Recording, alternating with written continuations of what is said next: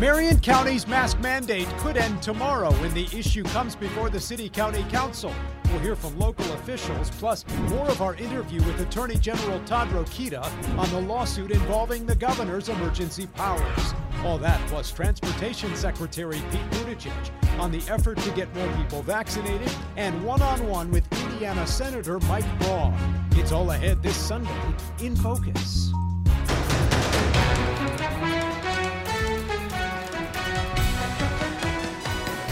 Good morning to you. I'm Dan Spehler. A big step tomorrow in the path out of this pandemic with the Indianapolis City County Council set to roll back Marion County's mask mandate for those who are fully vaccinated. And if we reach a vaccination level of 50% in the county by the 4th of July, local officials say they'll end that mask mandate altogether. But they say right now we're not there just yet. I know how fatigued everyone is with these restrictions. Uh, and so I can't encourage enough. Coming forward, getting the vaccine. We still have work to do. If we are to reach 50% of our residents vaccinated in Marion County in order to lift all restrictions by July the 4th. Now, again, council meets tomorrow night. They'll also vote on increasing capacity at religious services, bars, sporting events, entertainment venues, and public pools to the levels that you see there on your screen. Meantime, the legal battle continues at the State House over the governor's emergency powers. That issue will go before a judge on June 16th. This past week, Kayla Sullivan spoke one on one with Indiana Attorney General Todd Rokita. Both Indiana's governor and attorney general feel it's their job to settle this dispute. I took an oath uh, to uphold and support the Indiana state constitution. I have a duty to defend all our statutes as long as there's a good faith reason to do it. And there certainly is here. But AG Todd Rokita says the governor's power ended when he vetoed the bill, and Holcomb should not be allowed to bring this to court.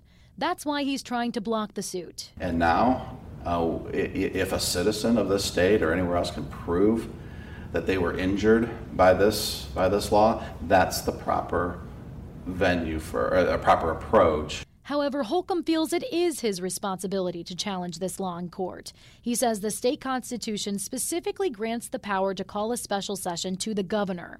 The General Assembly argues it didn't say they couldn't. I've left it to the lawyers to make sure that all the T's are crossed and I's are dotted on the on the file. Attorney General Todd Rokita shares the same political party with Holcomb, works in the same building on the same floor just right down the hall. So how is Rokita's decision to block the governor's lawsuit impacting their relationship? We are not rivals and we work on other issues almost weekly. Rokita publicly expressed support for the General Assembly calling itself into session even before he was elected AG. I asked if that played a role in his actions. My personal belief, you know, is, is as an attorney, and especially as attorney general, sort of irrelevant. It's really do I have a good faith, do, do I have a good faith opportunity to defend a statute? And if I do, I have a duty to do it. Both feel they have a strong case. If I wasn't confident, I wouldn't have filed it. If the court sides with precedent that we've had in this state on a number of cases for decades, I am 100% certain uh, that we will prevail. From the Indiana State House, I'm Kayla Sullivan. All right, our thanks again to Kayla and wishing her all the best out in Oklahoma. This week, we're welcoming our new State House reporter, Kristen Eskow, who spoke one on one with Indiana Senator Mike Braun this week. His first interview since the Senate rejected the bipartisan proposal to form a January 6th commission. Braun opposed that commission, but he wasn't there for the vote. You've spoken out against the way the commission was proposed before it was voted yeah. down. So why skip the vote? So the vote of the ones that were there were, was not going to f- affect the outcome. Uh, and uh, I had a statement that was clear. I was against it uh, in general. And um, uh, other uh, situations that required me to do otherwise, and it wasn't going to make a difference. So you're saying you weren't trying to duck making an official no. decision on that? No, I was clear with a statement that uh, I thought it was a bad idea uh, the way it was crafted because it originated as being very partisan and then started to morph into something more balanced. And then it took too, li- too long to get done. And the FBI, who we put our faith in and many other things, has been on it from day one. So then, do you support Congress forming a 1 6 commission in any form? Not necessarily. I mean, if uh, leaders of each uh, chamber can choose to do what they uh, want to do, um, and we've had committees that have already done hearings on it. And I, the biggest independent commission out there, in my opinion, is the FBI. Is there a version of that commission that you would support Congress approving? Not at this point. What about the argument from critics that, you know, it looks like Republicans are just trying to kick the can down the road on this and avoid accountability? Then you'd have to say, what about the argument that it looks like the Democrats are trying to stage it for political purposes? So I think each one of those is going to have merit. Also, want to ask you about infrastructure. Is there room for compromise on this? Uh, there would be, but uh, not when you expand the definition of infrastructure uh, way beyond what the dictionary politically has ever included. Bridges, roads, rail, air, inland waterways, water and sewer, rural broadband, that's way under a trillion dollars, closer to where we are, if not below, and then repurpose some of the unspent COVID relief funds that are sitting there not being used. Should public universities be allowed to A, require vaccination, and B, show proof? I'm against vaccine, vaccine passports. Uh, are that kind of uh, heavy handed approach, um, especially from government. And when you got a big institution like uh, uh IU, Purdue, I think they've got to be careful. Uh, that's different. At least it's coming from something other than government. Uh, the latitude that you want to give businesses and other entities, I think there needs to be some. But in general, if I were them running any business, I'd be real careful about uh, vaccine passports and uh, taking that approach, especially at this stage of the game. All right. In recent interviews, Senator Braun has declined to comment on his own vaccination status, though he's faced a lot of questions about that. You heard his thoughts there on the situation at IU with the university backing off its plans somewhat. They are still requiring the vaccine, but now they won't require actual proof of vaccination after facing pushback from Republican lawmakers at the State House and from Attorney General Rokita. Instead, students will have to fill out a form attesting that they have been vaccinated. There is also an exemption process that will be in place. Meantime, the Biden administration still trying to ramp up vaccinations across the country. Last week, our partners at WGN Chicago spoke with Transportation Secretary Pete Buttigieg. You know, it's, it's been frankly very strange for me being responsible for transportation at a moment when so much travel and transportation is restricted. I'm eager to get everybody back on the move safely. And so it turns out that one of the most important ways to do the things we work on every day in the Department of Transportation is to support that public health uh, effort to make sure that people are safe, not only while they're traveling, uh, but in their communities so that more travel can happen. We've seen a lot of progress, but we've got a long way to go. Uh, uh, lives depend on ensuring that we get as many people vaccinated as possible.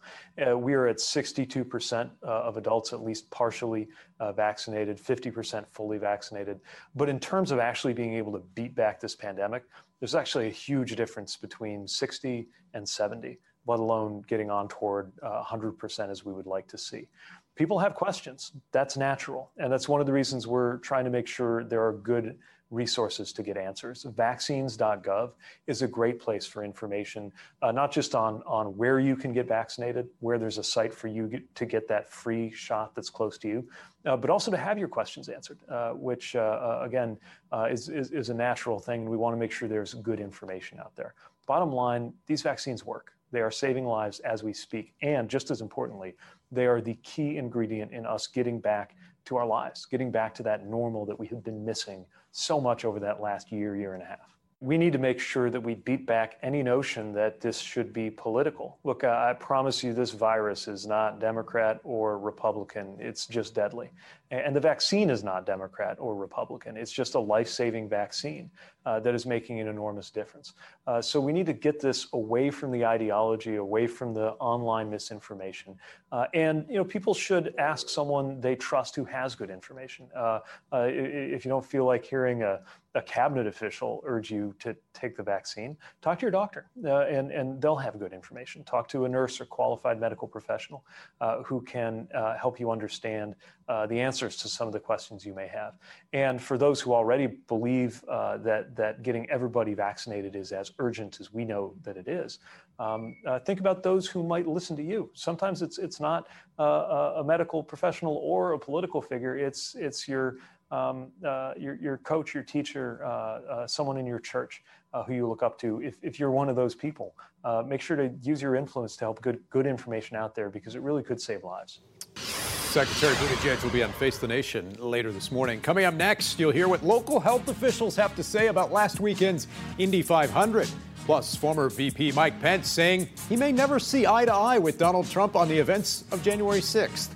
So, what does that mean for Pence's future aspirations? We'll talk with our panel about all that coming up next. All right, welcome back. Joined now by our panel Jennifer Wagner, Mike Murphy, Robin Winston, Tony Samuel. Let's start with Jennifer Wagner, former communications director for the Indiana Democrats. The vaccination effort. You applauded IU a couple weeks ago for requiring proof of vaccination. They backed off that a bit this week after pressure from some Republicans at the State House. They did, and I can't say that I blame them. You know, nobody wants to get in the middle of a fight between, you know, the governor, legislature, and uh, attorney general. Um, the ongoing fight, I should say, in the Republican Party right now. So I think IU did the right thing initially, uh, but I can't blame them for for backing off uh, the requirement and making it sort of quasi optional, but really kind of still required. Mike, how much influence did the attorney general and, and GOP legislators have on this topic? I give all the credit, and you won't believe I'm saying this, but I'm saying it. I give all the credit to Representative Jim Lucas, who I've had my differences with in, over the years in policy, but the guy showed some leadership. It was a major smackdown to IU as far as I'm concerned. And what that does is emboldens Jim Lucas and his band of merry men to take on the next challenge.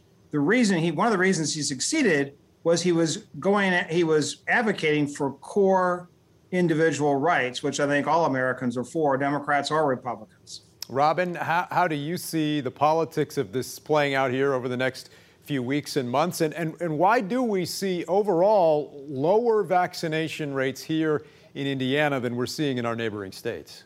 Well, I think first it's a correlation to states that went for Trump. There are people that just fundamentally don't believe in getting vaccinated. Um, and they've had it from on high. If Donald Trump were to spend one minute and say, I got vaccinated, my wife got vaccinated, you should get vaccinated, and drive that home, that would help.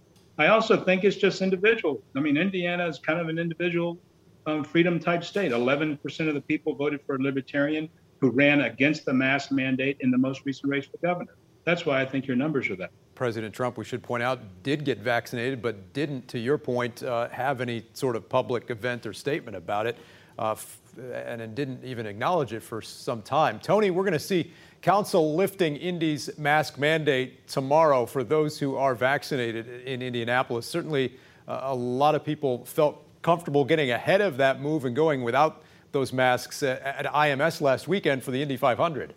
Yeah, it's uh, long overdue. I think you know the, everybody agreed that masks should be worn, um, but what we don't like is the uh, intrusion and the uh, uh, taking of our, our, our, our privacy uh, and personal rights. and that's with governments when they get a little power, they go too far. Some of them, and and and and I, I should point out that it's been Democrat mayors and Democrat governors around the country, and that's happened here as well um, everybody can can make up their minds for themselves and, and they see the common sense in wearing masks but this uh, costs people's uh, jobs uh, and livelihoods. Small businesses are closed throughout uh, downtown indianapolis. So glad it's over with. Um, just to robin's point I, am guessing he doesn't watch hannity but uh, i saw president trump on hannity the other night talking about getting vaccinated and and encouraging people to do so. So i know he has made public statements to that effect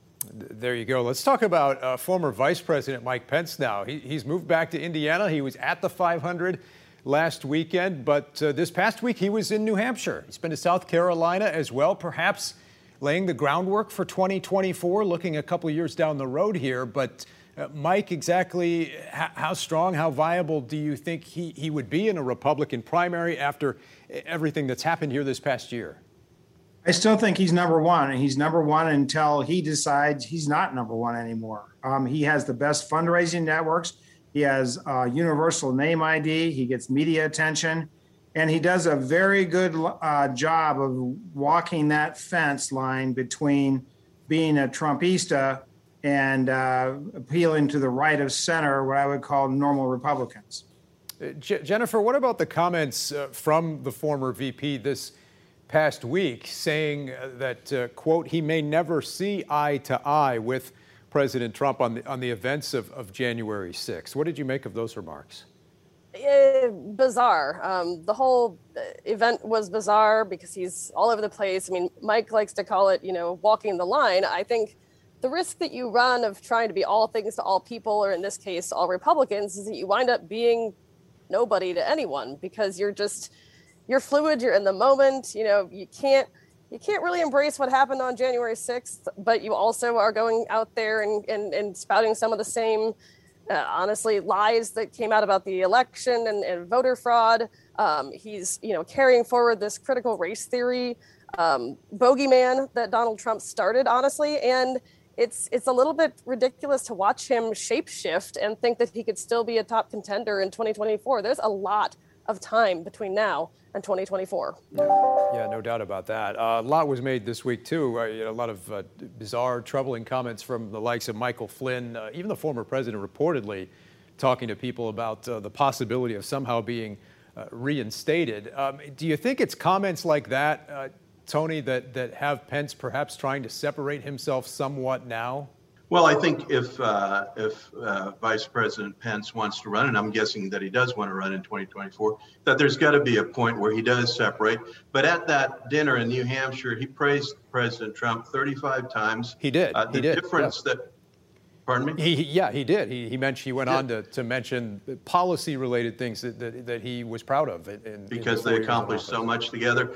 The, the, what we're talking about here, as far as their difference on on uh, the January 6th episode is that Republicans wanted uh, uh, to hold a, a 10 day commission to look into uh, certain factors of the election. And that's what the issue was. President Trump was backing that, and Vice President Pence didn't think that he could do that and, and had to move forward with, with you know the way he saw his constitutional duties. That's the difference that we're talking about between, that, between the two of them right now. But you know, on the issues, they were right on so many things. Critical race theory, interesting that Jennifer brought that up. That is not, uh, you know, a boogeyman. That that is something that's spreading across the country, and it's spreading hatred and division, uh, and and just uh, a, a, lot of falsehoods.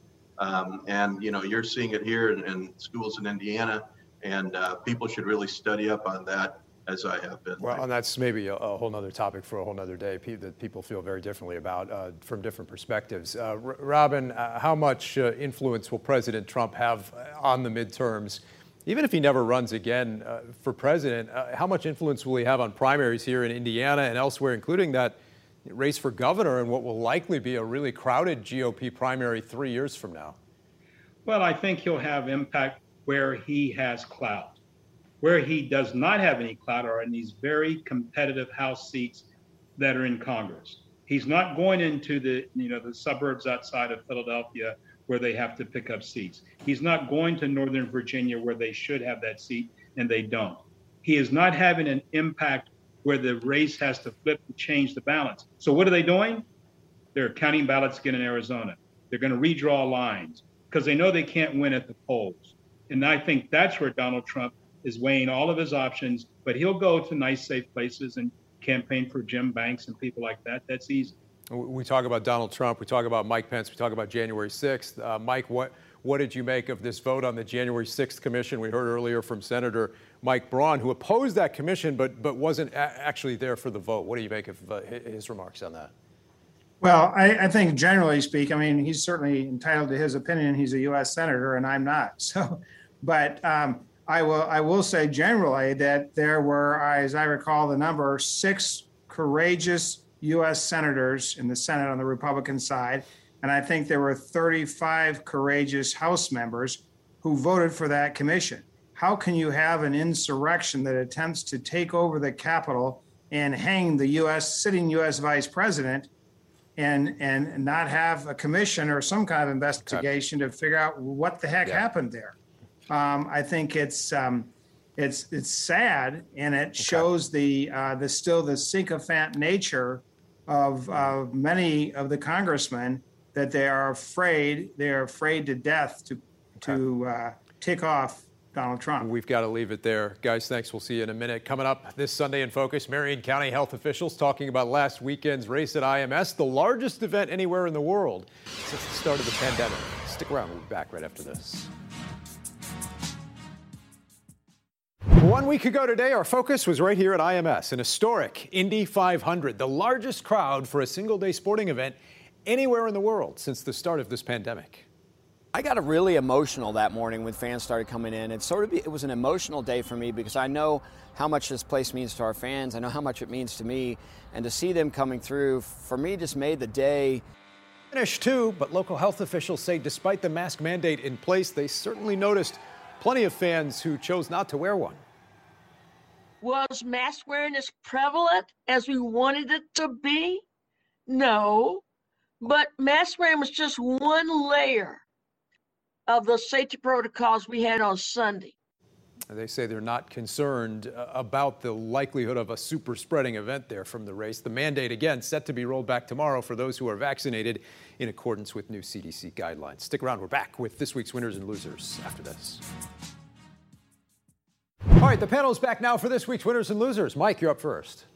One winner, Rick Snyder, the FOP 86 chief. He held a compelling nonpartisan uh, news conference on Friday, the most compelling talk about crime I've seen in my lifetime in Indianapolis. Google it, watch it. Robin? Indianapolis Motor Speedway. They brought the national attention in a positive manner to Indianapolis. Great job, everybody. Great weekend there. Tony? Attorney General Todd Rokita and the legislators, including Rep. Jim Lucas, for taking on IU and holding their feet to the fire against the vaccine mandate that they're trying to do. Jennifer. my winners are everybody who actually has yet to be vaccinated and now gets to go out and get all kinds of great giveaways uh, and fun stuff when they're getting vaccinated. And my losers are the rest of us who went ahead and got vaccinated early on and just got like some lousy sticker for our computers. Seriously, though, like go out there and get vaccinated, y'all. All right, we'll leave it there. Thanks so much for joining us this week. We'll have much more again next Sunday in Focus.